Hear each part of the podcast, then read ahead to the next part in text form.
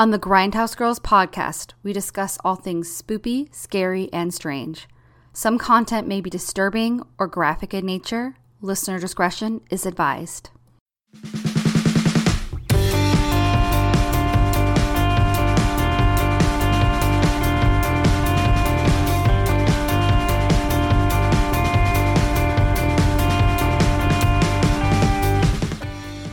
Hello, and welcome to Sidetracks, the unscripted and unruly series where we share with you what we've been watching and whether it's worth your time.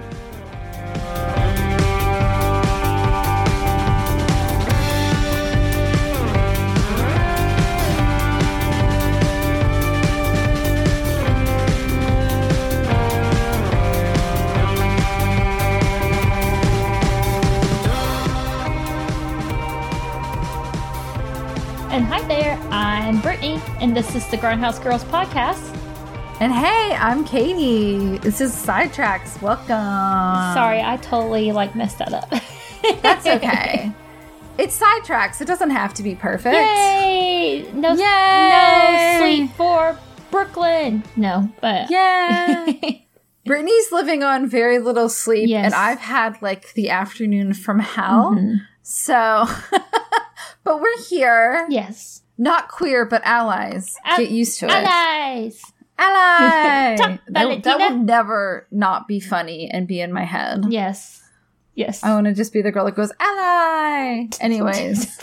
Sorry, like literally, our brains are fried. Yeah. So, anyways, obviously, I guess we don't need to do the how are you today because Yeah. we're both just fried. But this is sidetracks, and we're just going to talk about, if you haven't listened to an episode like this before, about what we watched and what we did this last week that isn't necessarily horror adjacent. Other things. Some of them are horror adjacent, but they're probably not things we'll do an episode on. Um, also, a lot of television shows we'll talk about. Um, so, without further ado, Britt, what did you watch this week? Oh, I guess I'll get started. So I think I touched on this a little bit, but we didn't finish the first season of Yellowjackets, and we did watch the season two premiere of Yellowjackets. Oh, so I have I got to like episode six or seven. Oh, So I know, but I watched a bunch of other stuff. okay. No, So- I'm not judging. I just I wish you were further so we could kind of talk spoilers a little bit. So I know, I know. I'm sorry. Okay. I started. I was trying to marathon it, and then like I was kind of stressed out, and I've been trying to learn lines. I'm in the vagina monologues Yay. next the next in a couple weeks, and so if you're in the Birmingham, Alabama area, it's at Birmingham Festival Theater, August 7th through the 16th. Um, see their websites for details. But I was learning my lines. I had to put things on in the background that I wasn't going to pay attention to, so I put on old uh, seasons of RuPaul's Drag Race. Okay. Which spontaneously at rehearsal, me and a like college age student, uh, college age person who's in the show as well, both randomly started singing a RuPaul's Drag Race song, and I was like, "Hey." And we were like the only two people singing it. And I was like, she was like, I've been watching since I was 12. I was like, hell yeah. Absolutely. Fully support 12 year olds watching Drag Race. I love this. Um, but uh, she's not 12. She's an adult, but like, she was just saying she had watched it since she was a little kid. But anyways, I found it funny because some people knew what we were talking about. And one person was like, what was that song from? And we were like, RuPaul's Drag Race. And she's like, oh, I need to watch it. I was like, oh my God. And then we're trying to tell her what seasons to start off with. hmm And I was like, ooh, seasons four. My personal favorites are seasons four through about 10. Although not all of them are my favorites, but like they have a lot of my favorite queens in it. And I was like, those are the best ones. And then so, she was like, oh, but All Stars. I was like, All Stars is good. But don't watch All Stars 1. It's a hot mess. Anyways. But that's why I haven't been watching Yellowjackets because I wanted to pay attention to Yellowjackets and I couldn't have it on in the background. Yes. Oh, it's I'm lucky because it's one of those shows. So I actually did not hear about it until the Emmys, and it was nominated for seven primetime Emmys, and that also included, I think, drama series, and then I think there was acting nominations for Lynskey, like and Ricci. Yeah. And Melanie Lynskey is one of those people that I was like, her face is so familiar, and I knew I had Yeah. very recently saw her in um, The Last of Us. But I was like, holy shit, this woman's been in a lot of things, which is She's in The Last of Us yeah, too. Yeah, yeah, yeah. She is Shit. the villain in that. Oh god, it's that. Um, it's the storyline with um the two brothers and the younger one's deaf. Sam, Sam is deaf. Samuel, Sam. Oh yeah. Well, I'm. St- I haven't gotten past episode two, Oh so shit. Okay, well, it's okay because I've played. I've wa- I've played the video game, so it's not that I upsetting. think that I think the storyline is just a slightly bit different than the video game from what I've read Yeah. in that, but I didn't spoil too much. I promise. Um, but I I know I had mentioned Yellowjackets when it first came out because I watched like the first episode of Mhm. the first season when it was like premiering, and then I didn't watch anything else. I think I may have maybe mentioned it on our first side tracks, but it was very much like I don't know, it's a pretty good show. Yeah, But yeah, and now I'm like, oh, I need to actually finish the season because it is good. Well, that's the thing. Like, we weren't, we are like, because I heard the premise and I ended up, and Katie, you may need to be in my brain for a minute. So there was a plane crash. The whole reason I ended up going down a Yellowjackets rabbit hole. Um, so what was the plane crash? It was in the 1970s and it was. oh, the soccer team. Yes. Yeah. Because that's what this is loosely based on. And J.A. Bayona, who did The Orphanage, is actually doing a movie that's going to be Mhm. released on Netflix about that same plane crash. And so I was like reading this very lengthy. Oh, they're doing another movie because the do- movie was called Alive. They made a movie about it in '93. The Uruguayan rugby team. Okay, yeah, yeah, yeah. And no, this one's going to be coming out this year, and it's literally the guy who did the orphanage shows J.A. Bayona. And I was reading this oh, very, that's cool. yeah, I was reading this very like lengthy article on it, and then I was reading like things inspired by the events, and Yellowjackets showed up, and I was like, wait, what? Because I had no idea that Yellowjackets was like very, obviously a heavy, heavy dramatized and very, very loosely based off this incident. But I was like, Taylor, let's watch the first episode. And after the first Yeah. episode, Taylor was like, you know what? Let's watch the second episode. And after the second episode, Taylor was like pretty hooked and he was like, I have to keep going. And so when you when I get Taylor onto something like that, it's like it's a good feeling because Taylor is usually really weird about things, but he's like, I'm liking this. Well, that's good. And I can't wait it's a good show. I can't wait until you finish it, Katie, because I mean shit goes off the rails in like the last like two episodes. So I'm like, Okay, Yeah. because shit's shit's a little bit Mhm. going off the rails. Yeah. Someone's been kidnapped, okay. Yeah. but not. I don't know if they get murdered, but they've been kidnapped, Okay. right? And that's where I'm at. So, also, I love Christina Ricci being a crazy person. yes. Oh my like a gosh. not crazy. I should say psycho, per- like a psychopathic Do you person. do you as a theater person do this? Because I always do this. I'm like, who? Which character would you play in the show? And Katie, I can definitely see you. Am I Melanie Lynskey's part or am I Christina Ricci's no, part? No, I think you're. I think you're definitely more Christina Ricci. I think you're definitely. Really? Yeah, I, I can see you as a Misty. I can see it because it's the. I mean, it's the it's the chipper like the uh, like it's like it's a it's a really Yeah. like happy like almost like really friendly personality, but then there's like this dark underbelly to that. it's like character. Kathy Bates in Misery. Yeah, and you know what? Which would be a dream role. I think I actually think I would be more of a Shauna, which I I okay. So this is my See, problem. see, my body type is definitely Shauna. I like that's why I, I like Melanie Yes. Lynskey because Ugh. I'm like I would play all of her characters. She's like beautiful, but she's like a real a real beautiful, and that Yeah. that sounds like an insult, but I swear to God, it's not. Like it's but nice. yeah, that's why I've liked her. All of her, like I'm like I would play the fat stepsister in Ever After, who's not really fat, but that was what they called her. And see, like I feel like I would probably be like a Shauna too, but this is the thing about Shauna is like I I love how Melanie Lynskey plays her, but I don't really like the character. No, I don't like Shauna as a child. Yeah. I like her as an adult. yeah, It- well, mm, I li- it's probably just Melanie Lynskey. yeah. I love Juliette Lewis. Yeah. But I love her always. She's perfection in anything she does. I think Misty is like all the girls have like these great qualities and they're they have a very interesting dynamic and all the characters are really like unique characters and I think like if you were to be like cast in any of these roles they'd be so fun. But there's something about Yeah. Misty that would be super Misty fun. would be fun. Yes. Misty would be very fun. I love when people are just so super sweet and nice and then they're actually evil. I'm not actually evil, but it is like when I get to tell people I watch creepy horror movies and they're like, "What?" And I'm like, "Yeah. Don't you love it when the blood goes everywhere?" Oh Uh-huh. It's so fun. she names her bird like Cal- Caligula, Caligula, and I'm just Caligula? like, yeah. Ah! And I'm like, that is. Caligula's fucked. And I just started laughing, and Taylor's like, "What's so funny?" I was like, "Oh my god, Taylor! Like, I need to explain." you should just make him watch the super band movie. Oh my god, with Caligula. Malcolm McDowell, yeah. With Malcolm McDowell. Oh my god, Where they kill people with like a lawnmower thing. and it's like super. Caligula themselves was a fucking weird fuck. Yeah, because But also the movie's a weird I think he wasn't he the one that dressed up a teenage boy like his dead wife. Yes, Yeah. Okay. yes. So. Yeah. yeah. There's. He had a lot of mental health problems. He probably should not have been an emperor. Happens a It's lot. It's so long ago we could laugh about it, right? Like. yeah, it's funny now. No. Oh. So. Oh my god. Well, okay, so I will finish Yellowjackets, but while you were watching that, speaking of yellow things and daisies, I watched John Wick. The first one, not four. Uh. Rest in peace, Lance Reddick. I had just started The Wire, and then he passed away, and I was like, and I just mentioned him on our last side tracks. I was like, oh, I love it. I'm like so fucking depressed he's dead because we've talked about him. He was on The Guest.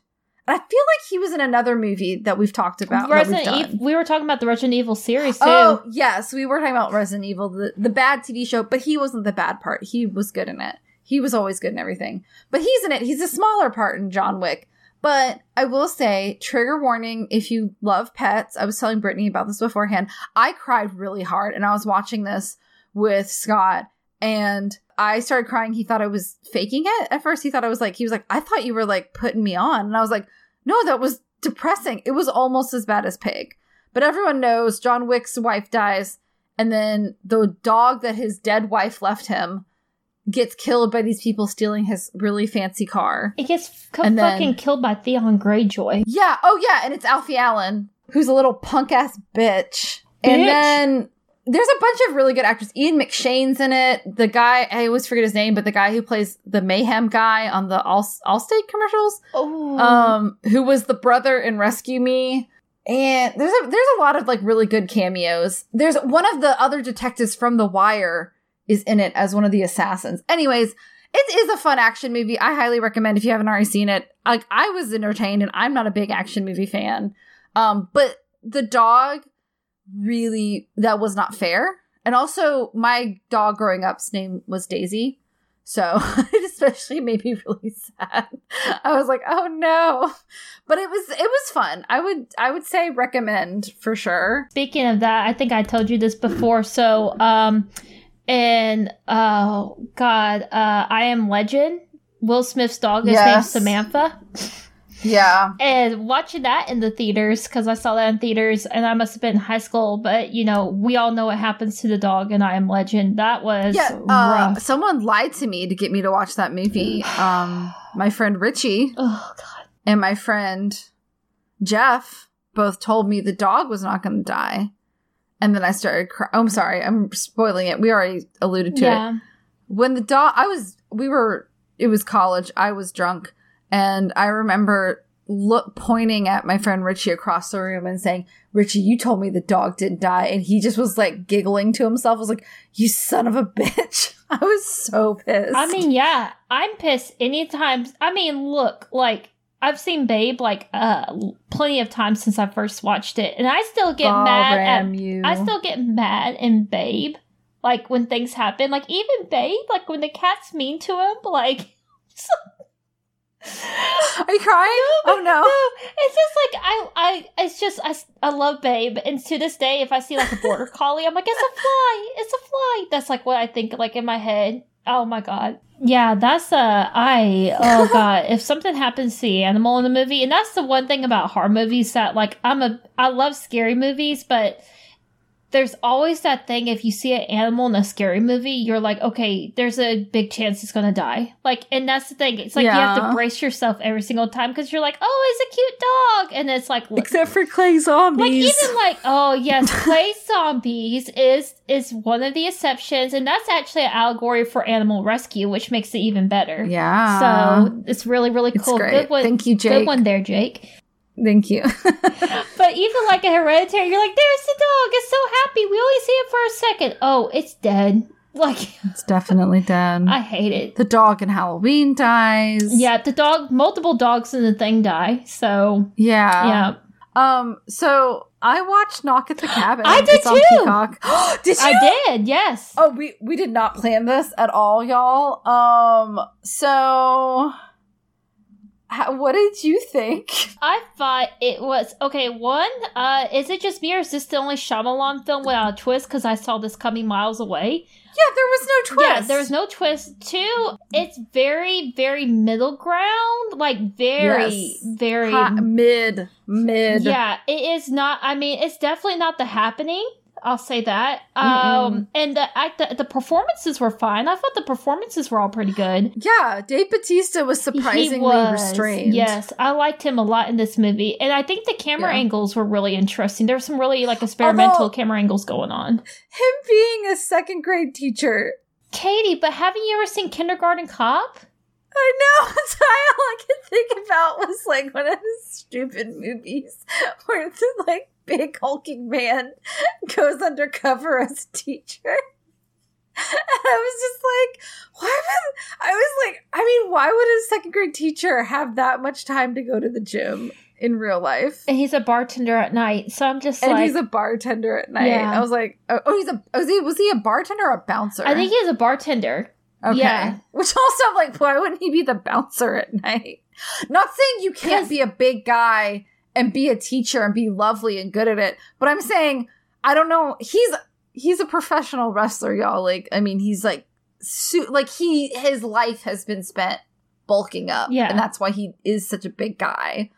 You know, it was just beyond the realm of reasonable possibilities. I was like, I don't know. Is there a way they could have gotten him to be like slimmed down a little bit? Like not skinny, just like less muscular, but probably with another Guardians movie coming out, he probably couldn't. Yeah. So, anyways, but that was comic comic to me because I was like, he is like the quintessential gentle giant in this movie. I guess. Yeah. And I, I did actually really like his character. And so He did a good job. It wasn't. Yeah, it was just funny. I was reading about the uh the book and I completely blanked on the author's name, but supposedly the author have wrote a book also called A Head Full of Ghosts that's going to be turned into a limited TV series too, which I think is cool. Huh. But the book is different from the movie. So I guess maybe the twist was that the ending was different from the book's ending. I don't know if that was Shyamalan's take on the twist. Yeah, but it I mean, that's the thing, it's like I I don't think it was a twist. Yeah, there wasn't a twist. there wasn't a That's twist. what bothered me. Yeah. Is that also I don't know. I didn't like okay. I have okay, spoilers for Knock at the Cabin. It's playing on Peacock right now if you want to go watch it. I went to 12 years of Catholic school. So, generally speaking, pretty religiously brought up. The thing with the whole four horsemen of the apocalypse thing.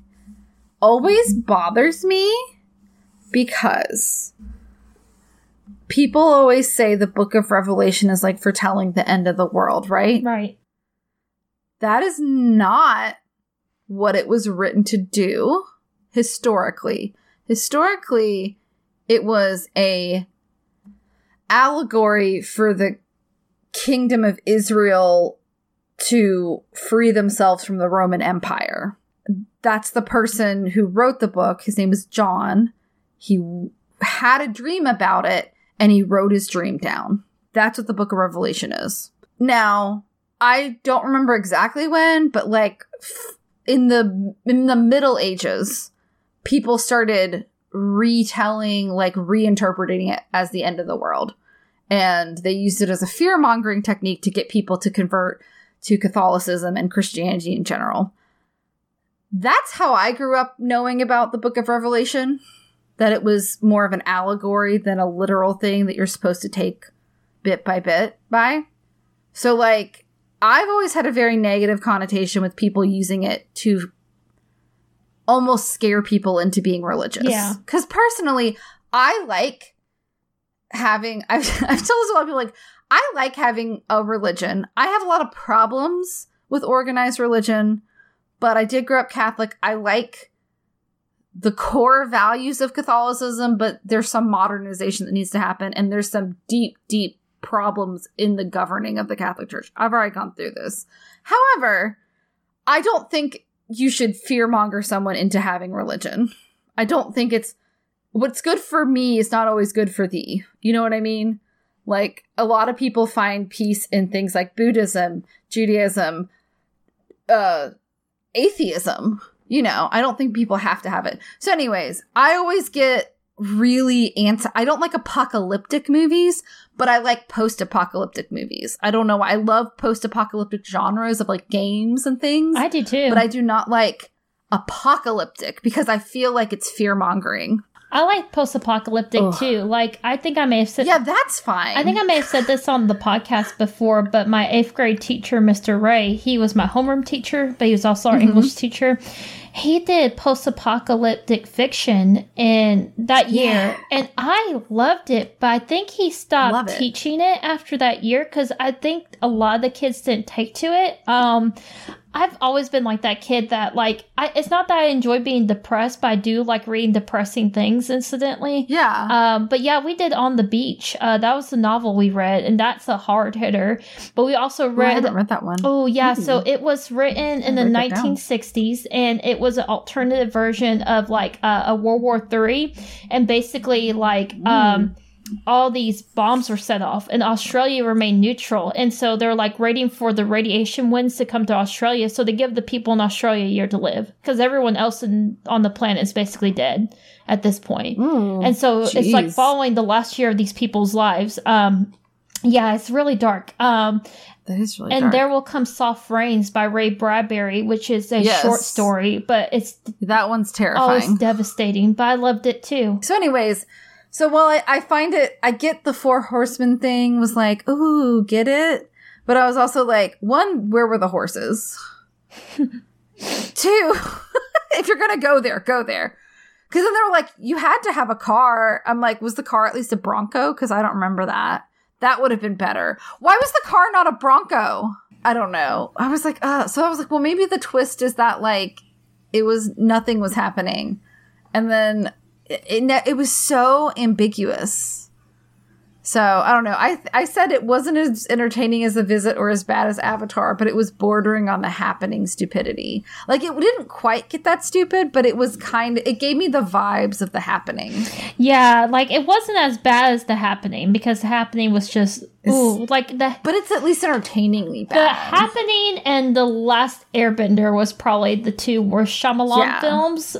Oh yeah, by Avatar I meant Avatar: The Last yeah, yeah, Airbender. yeah. But like those the two worst. Like this is, I feel like this is like somewhere. Um, so this is interesting. Um, I feel like this is on the same page as old, but I actually like old a little bit better. I think. and I still haven't watched Old. I really need to sit down and watch Yeah. it. But I just I was like, I was either gonna watch another John Wick movie, and I was like, you know what, I'll try and knock at the cabin. And it wasn't okay, like you said, like all the performances were good. I found it confusing that they kept thinking back to like their life. And I was like, I kind of got it, but I was also like, is there a point to this? It's like it's just basically you're trying to like it's trying to uh, make the audience develop like a deeper connection to them as a couple. yeah, And like so and once and I did I don't know if anyone plans to read the book, but I think they were trying to do some kind of cop out for book readers because of that. But I don't I spoiled the book Oh. for myself and I don't want to do that for people who may potentially read it. Yeah, but it's I mean it it's not the worst Shyamalan movie. It's not the best Shyamalan movie. It was it was not over or underwhelming. It just whelmed. Oh, okay. Unpopular opinion. Because guess what else I watched? What did you watch? You you know what I watched. I watched Uncut Gems. Uncut Gems? Uncut Jobs? Oh my gosh, Uncut Jobs. Uncut Jobs. First of all, it took me like until I'd seen her like three times to realize who Julia Fox was in that movie because she didn't have her black eyeliner on, and I was like, "Where is she?" And then I was like, "Oh, that's her." Um, why does this have a ninety-one percent on Rotten Tomatoes? Ooh, this is a hot take, Katie. I think you're about to throw hot it take. down. Okay. Yeah. Okay. So I watched Good Time a couple years ago with our friend Peter. Hey Peter. Um and I remember him saying he and you have the same issue with certain movies watching people make bad mistakes after bad mistakes gives you both of you anxiety. Mhm. And I was watching Good Time with him and I was loving Good Time. I did not enjoy Uncut Gems, Uncut Gems. Um, and I ended up turning it off halfway through because I was not paying attention to it. We, I just, neither was Scott. We were both trying to watch it. And I, it was so frenetic and so erratically filmed that I just could not focus on anything. The only person that I could focus on when they talked was Lakeith Stanfield. Thank God for Lakeith Stanfield. He's a he's God's gift to frenetic movies. Did you like the Weeknd though, man. Katie? Okay, that was I got literally to that part, and then that was after I turned it off. I was like, "Oh, look, it's a concert. It's the Weeknd." Okay, I barely noticed that it was the Weeknd. oh my! And I don't watch basketball, anyways.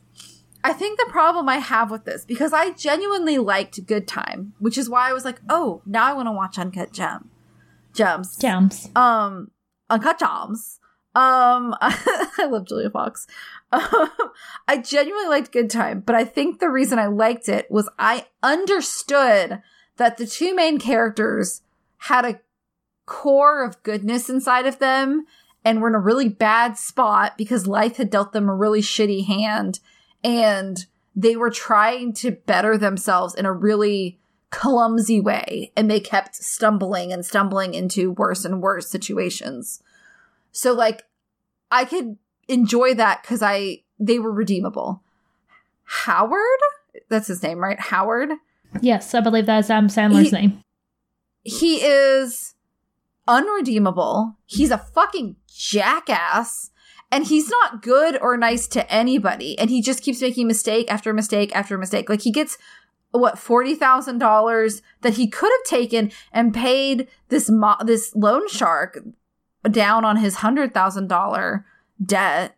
Instead, he just bets it again because he's a compulsive gambler. And it's like it'd be one thing if he was like a struggling person trying to make money, but he's not. He owns a jewelry store. He has this beautiful house. He has enough money to afford to also rent an apartment out for his secret girlfriend, right? Because he was paying for that too, I think. Yeah. So it's like all of this shit. He has money, but he just he's like he's like fucking uh uh f- uh the guy that just oh my god what, I I've been talking Alex Murdaugh. It's like that. He has everything and yet he digs himself into a deeper hole. Yeah. And I mean, I just hate people like that and I did not like him. And I was kind of like, yeah, fuck him. He has a like addicting personality. He's addicted to gambling, and so like he puts himself Yeah. through very very dangerous situations during the movie. Like at one point, he's literally locked in his own trunk during his daughter's like play.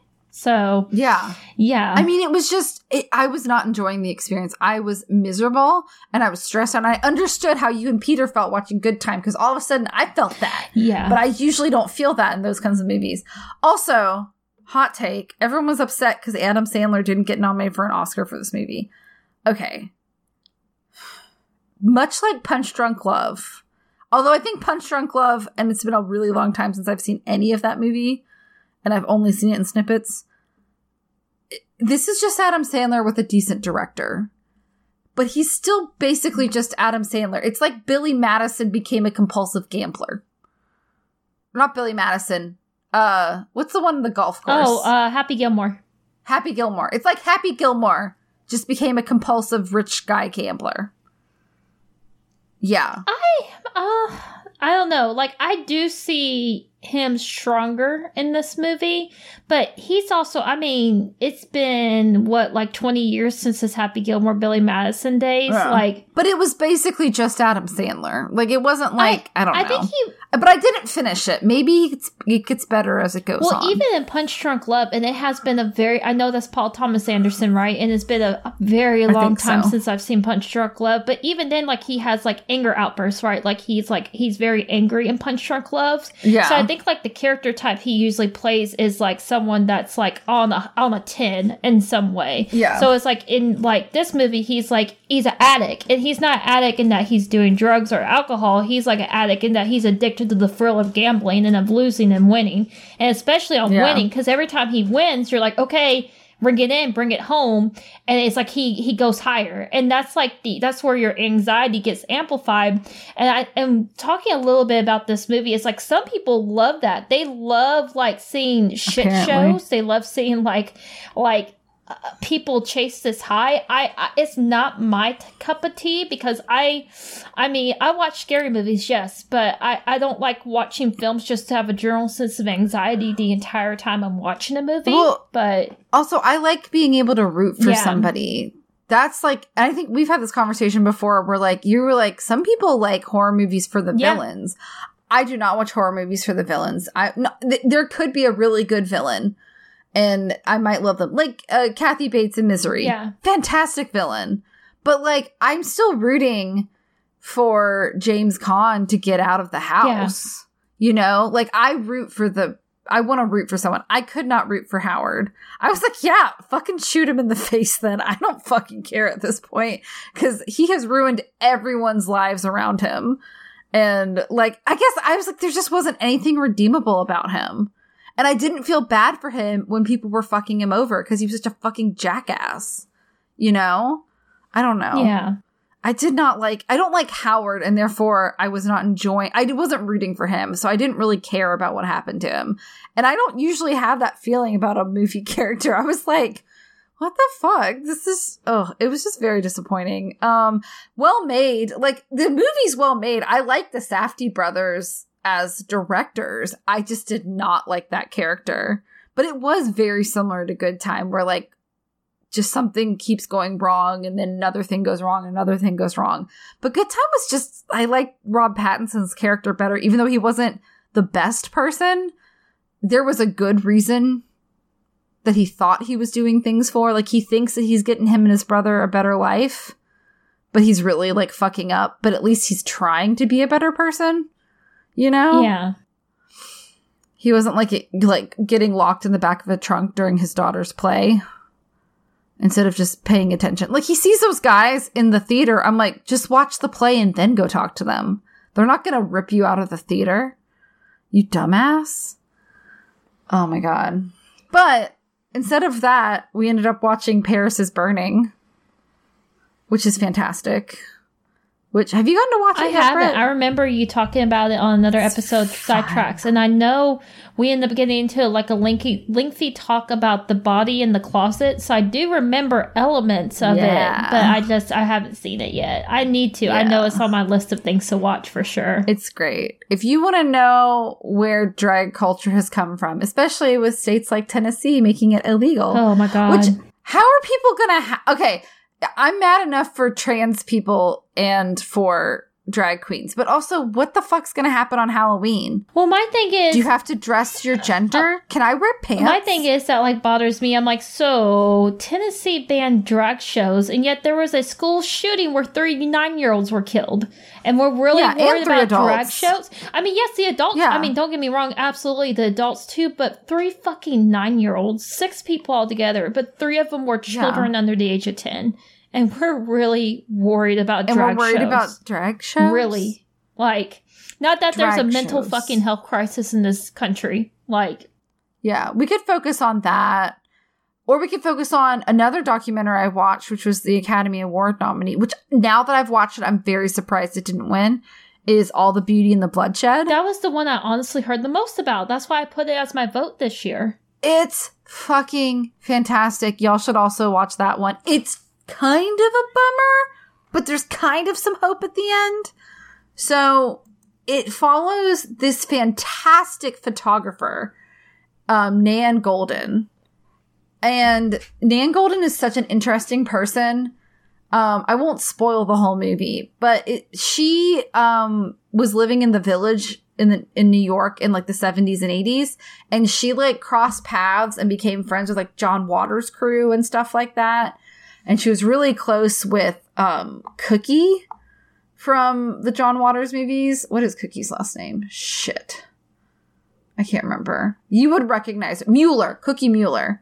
But she was friends with like the whole John Waters crew um, when he was making like um, female trouble and um, all those things. So she was hanging out with all of these like artists and stuff, and she's a photographer. And at first, people didn't really want to do her photography as art because it was like just people just living their like bohemian lifestyles, but they're actually fabulous photos. And like, I want to get one of her photo collection books because they're very cool. But so she got addicted to opiates because she broke her wrist or had wrist mm. surgery and she got addicted to opioids had overdosed once and has been able to stay sober but you know i think i don't think she's on methadone but she's had to use like a substitute drug to you know keep from going back to opiates. And so she also had a lot of friends die from the opioid epidemic and heroin addiction because you know you start with opioids you go to heroin because it's the closest thing you can get to oxycontin.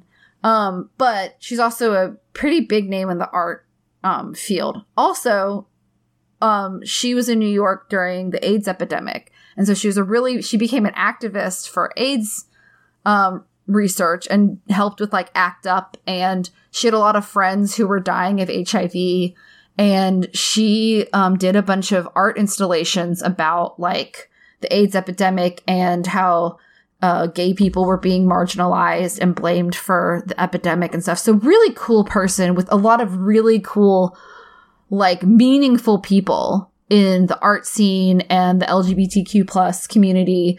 Um, but it's really following her fight against the Sackler family who donated a lot of money to art museums throughout the world, especially the Metropolitan Museum of Art in Manhattan.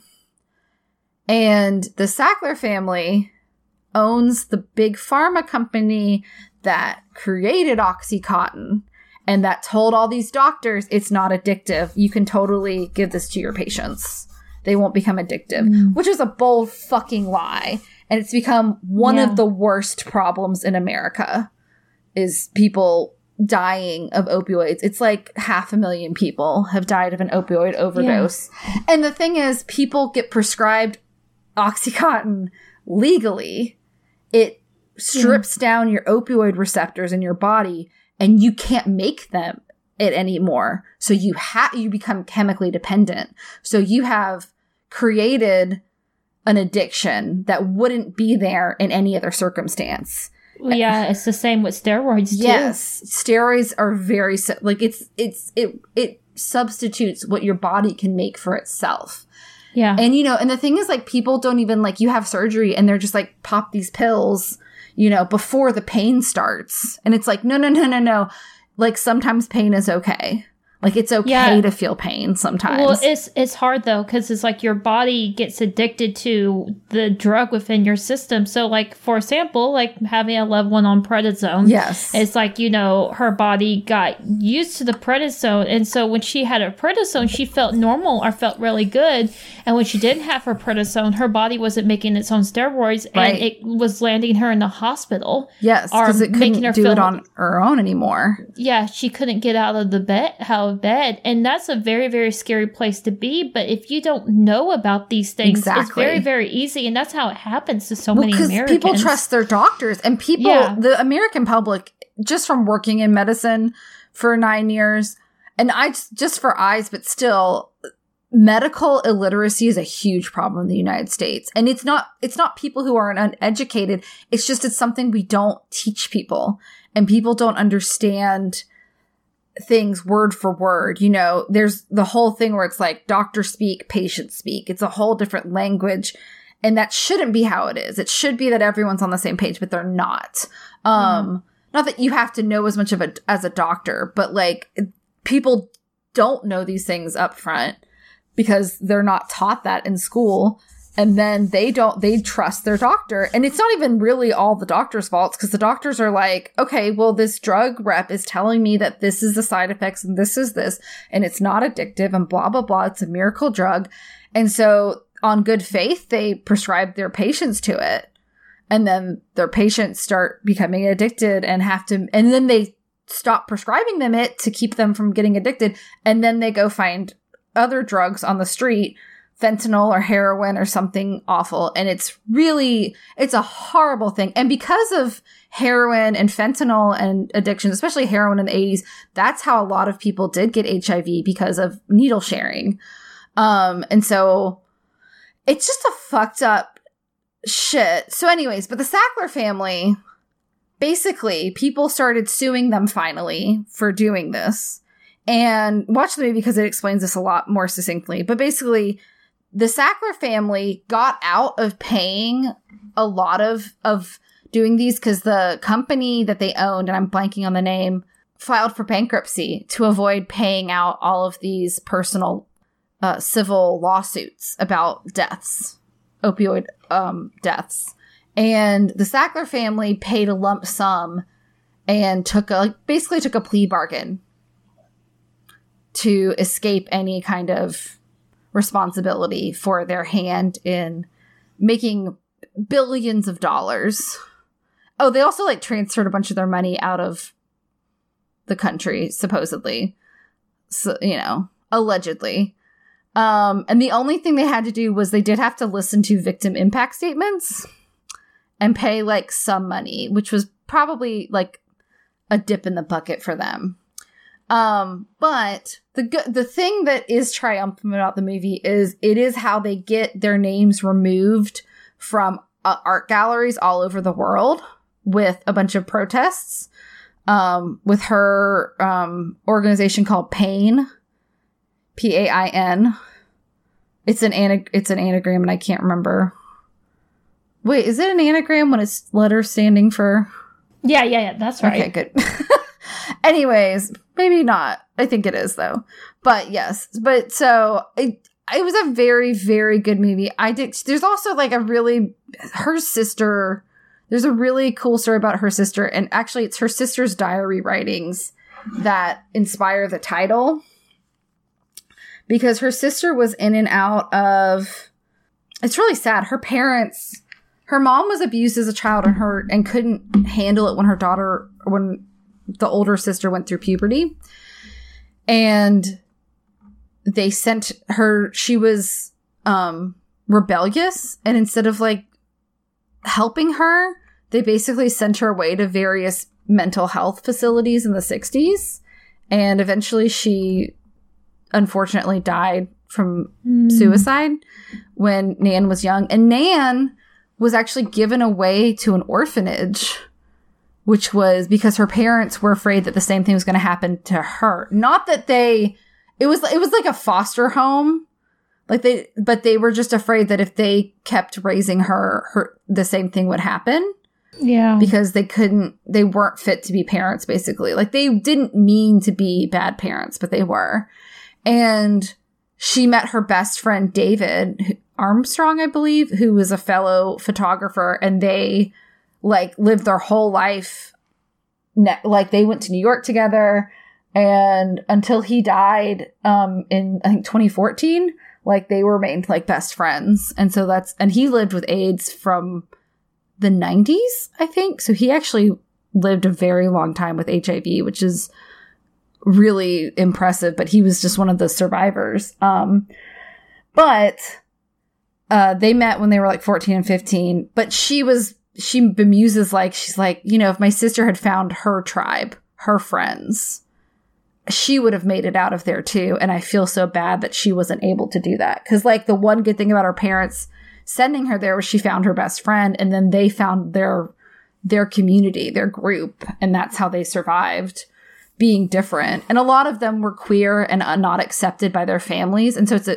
it's a really good documentary. She's a very interesting person and I really like her photography. Her photography is also like very in your face and very like everyday. Like she just has like photos of like her having sex with her boyfriend at the mm. time. And then her boyfriend beat her and they broke up and she photographed the aftermath and the healing process to keep her from going back to him.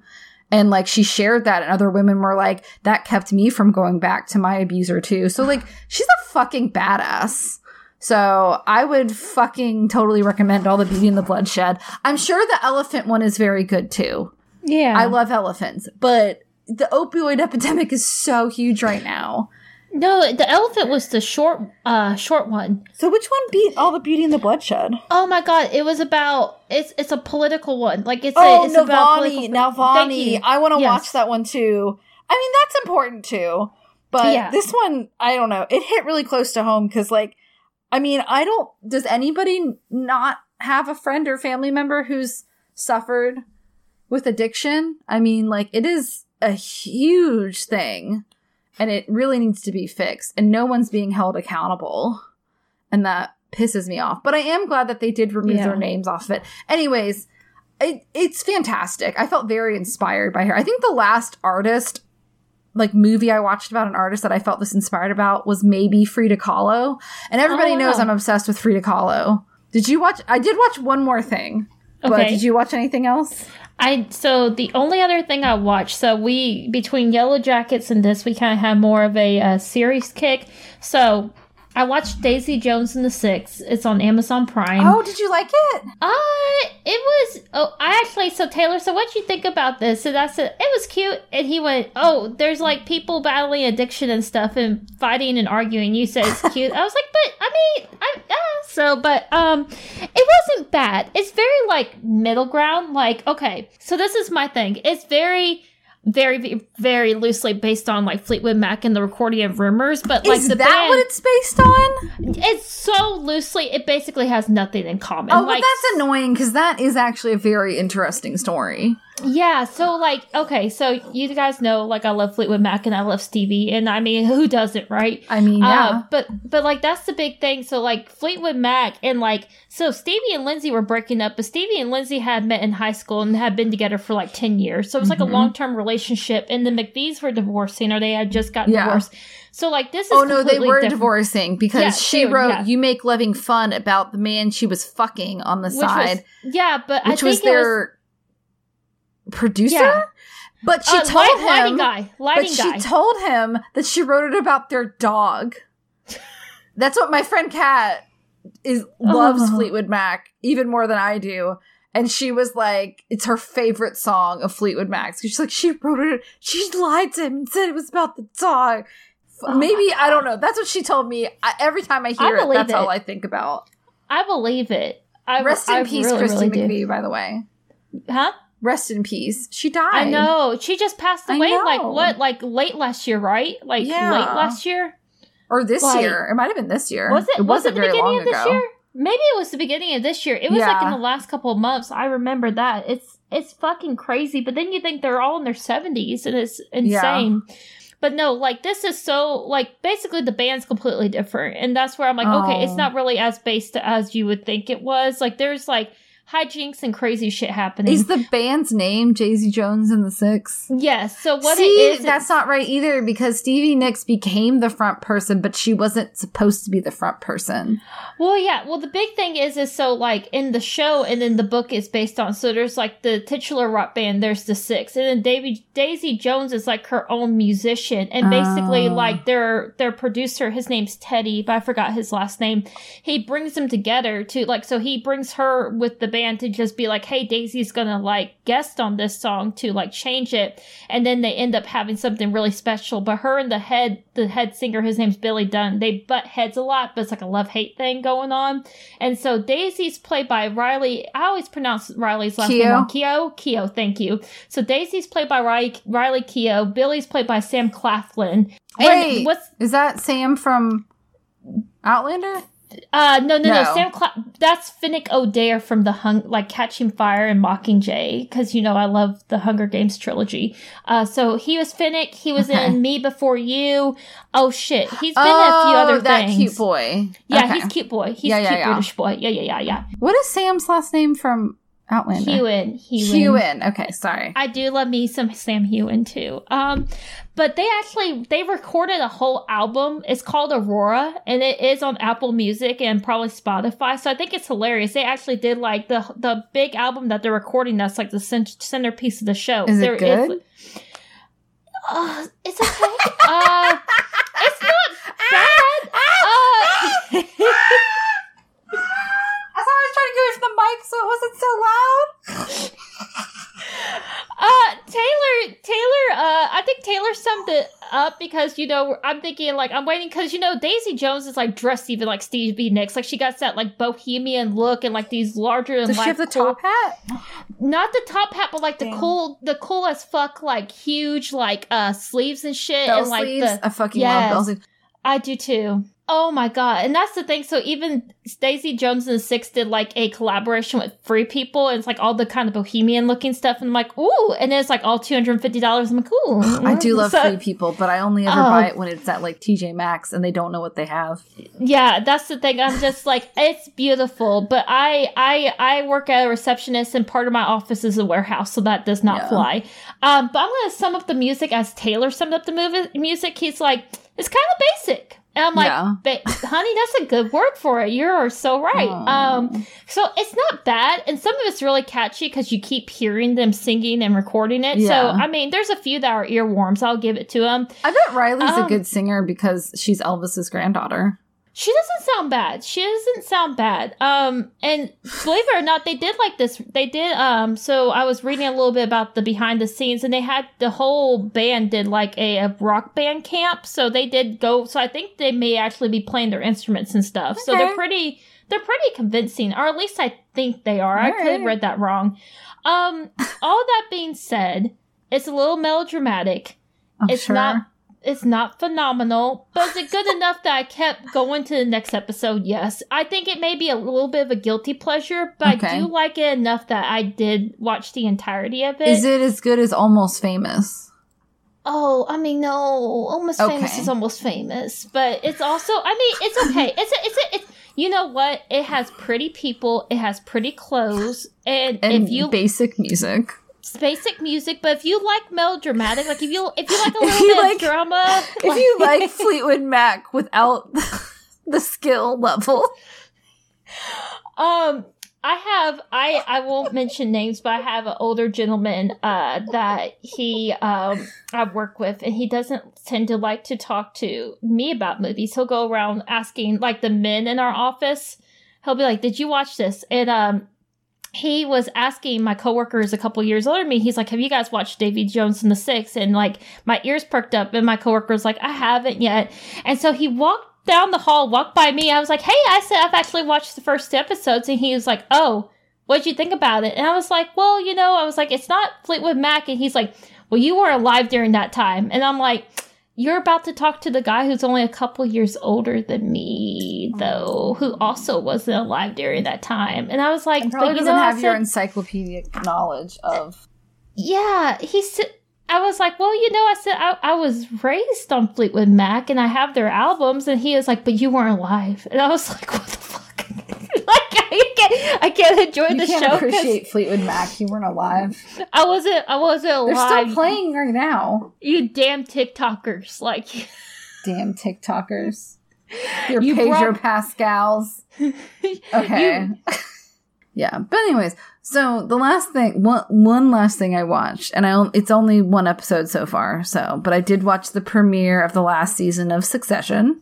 Oh, okay, Cue the music to Succession.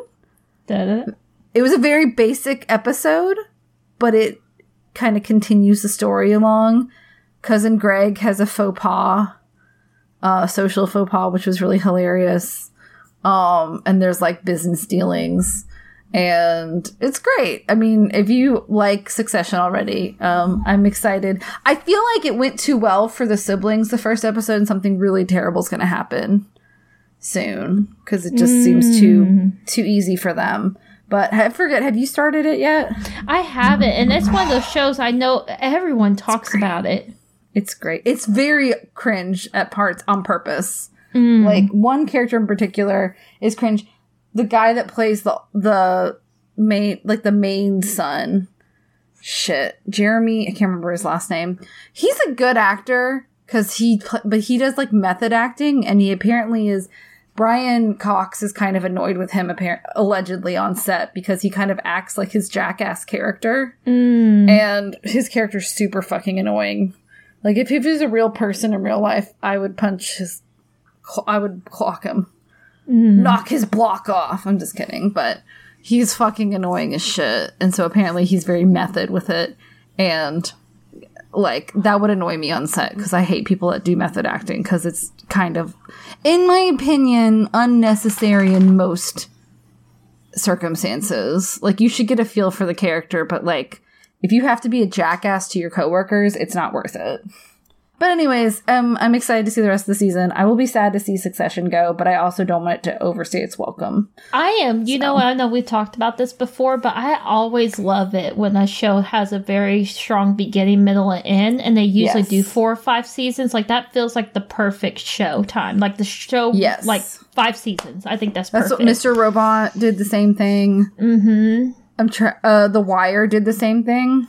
I know you haven't watched it, but Jane the Virgin was the same way, and Crazy Ex Well, I finished Jane the Virgin. I love Yeah, Jane the Virgin, but oh I gosh. I got mad when a certain character got killed off, and then I stopped watching. Yeah. Uh, so I will say this: it's literally it was in my wedding vows that I told Taylor he was the uh, Michael to my Jane. Oh, wah, Yeah. Yeah. Lit- that Michael and Jane are the better couple.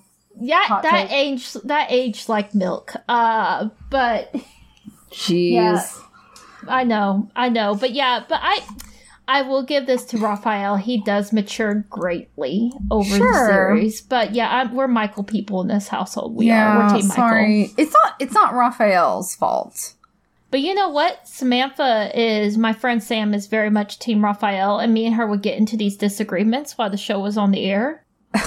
but I will say this, and I, I will say this very quickly. So I remember, like during the second season of Jane the Virgin, they had a big Q and A with the cast, and they asked every single cast member if they were Team Michael or Team Raphael, and every single person says Team Michael, with the exception of Justin Baldoni, because of course he plays Raphael Right. and then the creator of the show. And I always thought because the creator of the show was Team Raphael that Yeah. there was a chance. Like I was like, but that's my that's my two cents on that. uh, yeah. Is there anything else you watched? No, that was that was between the ten episodes of Daisy Jones and the six. Uh, I guess the eleven episodes of uh, Buzz Buzz Buzz. That's not the name of the show. Yellowjackets. Buzz, buzz, buzz.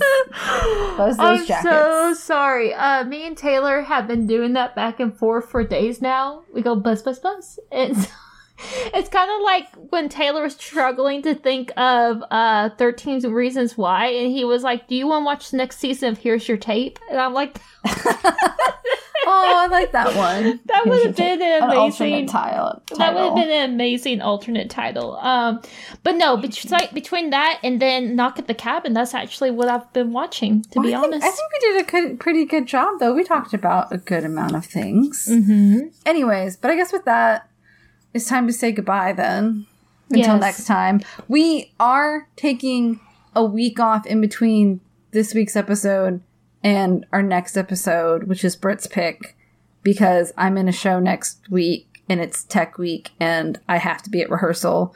So, um, either we will release an old, re-release an old episode to hold y'all over or just pause one week. So please forgive us. But then we'll be back to watch your pick, Brit, which is of course, which is Watcher. Uh, it is streaming on Shudder and I think Hulu via the Shudder add-on. okay. Uh, yeah, and it's a 2022 film. Katie, it is the third film we've done that premiered at 2022 Sundance last year. Sundance thought- was great last year. And you know what? It's the third horror film we've done that was directed by a woman too. Yeah. So I think that's really, really cool because we've done three horror films that were all premiered at 2022 Sundance, and they were all directed by Master, ladies. nanny, watcher, and they're all one word. Yeah, but I guess with that, we're gonna have to say goodbye yeah. for now. And have a good week. Go watch a drag show. Tip your drag performers. Don't let it be illegal in your state. Call your senators and representatives. Because drag is not a crime. It's just fun. And Maybe also, just wear a- a wig around. I might just start wearing wigs and ask people if it's illegal. So also today is Tuesday, March 28th, but this coming Friday is Transgender Day of Visibility. So here's a reminder that transgender people cannot fucking hurt you. So stop being little bitches about things. if you want to support a really good charity, which thank you, Kal Penn said this on the Daily Show when he was hosting, but Magic City Acceptance Center and mm-hmm. Academy in Birmingham Um, they sell t-shirts online that have some really cool, they have some really cool t-shirt designs. So if you want to, you know, buy a really cool t-shirt that says protect trans kids, that's tie-dye. I still want to buy one of those. You should go support them because they provide like a school for kids to feel safe in that don't feel safe in other schools where they might be, um, bullied or marginalized. And it's also just like a really cool charity, local charity for us, you know. So please donate to them if you can, or just, you know, share them if you know somebody um who's there. So they should have more places like that in every city. So I'm happy we have a place like that. I think it's a beautiful thing. I do too. I think it's really cool. So yes, support support everybody and go see a drag show and go Yeah. Support people because that's really who it's going to affect is people going to dinner with the Tracy Tracy Tracy Martell Trixie Mattel. That's her alternate ego or like what everyone accidentally calls her. But Trixie Mattel was just talking about she's like I'm really worried about just regular trans people who are going to dinner with their friends and someone might call and freak out and go this is a drag queen. We're having drag I'm like where does the line end? Like where does it cross? I don't understand. If I wear pants am I in drag like, why do you get to tell me what my assigned gender has to wear? And I mean, that's my thing. And also, like, it bothers me so bad that we're banning drag shows and banning books, but not Yeah. regulating gun laws and making sure people have access if they have mental health problems. Like, Right. if people are depressed, they don't. I mean, therapy How is is drag expensive. killing anybody? It's not. it's not. It's not murdering anyone. It's actually very entertaining. It's And and It's- honestly, there's a there's there's family friendly drag and there's not family friendly drag, and it's pretty easy to decipher one from the other because they usually advertise it a certain way. So you know what? If you don't want to take your kids to a drag show, you don't have to. But you know, we're, we're just so ass backwards about things too. we are and ass that's backwards. So we are. infuriating, honestly. We're back asswards, really. Yeah. It's fucked up. So, anyways, sorry, not to leave on a sour note, but it is super upsetting. And um, hopefully, we can all keep it from getting worse. But I don't know until we get rid of some. Until I shouldn't say get rid of because I'm not. I'm not advocating for violence. No. But until some the Supreme Court looks a little different, I don't know if it's even okay to sue for it because I'm afraid that it's going to get overturned. Because for some reason they can all wear dresses, but drag queens can't. Mm. Just saying. Okay, but anyways, hug a drag queen, protect trans kids, and wash your hands and take your vitamins. And stay safe out there, kiddos. Yes, sir. Yes, and we'll ma'am. see you not next week, but the week after for Watcher. And Yep. we love you guys, and thank you for listening and being fabulous. We hope you gave we gave you some good recommendations and things to avoid. Yes. And, you know, just uh, ending on that note, take care of yourselves and each other. We just look forward to seeing you um, same time, same Spoopy channel uh, in two weeks. Not this week, but the next week. Yep. Stay spooky, y'all. Stay Spoopy, y'all. Bye. Get some sleep. Bye. I'm gonna try. Bye.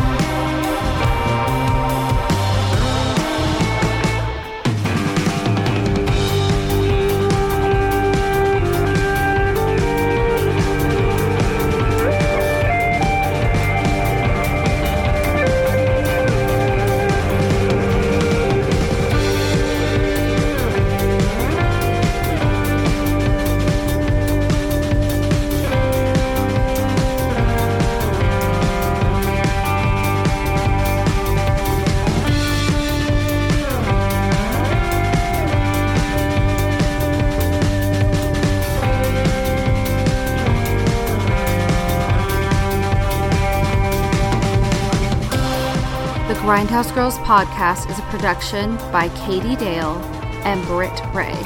Our editor is N.R. Moody. All music used is royalty free and can be found in our annotations. You can follow us on all of our socials. And if you have any comments, questions, or just want to say hey, our email is contact us at grindhousegirlspod.com. Thanks for listening.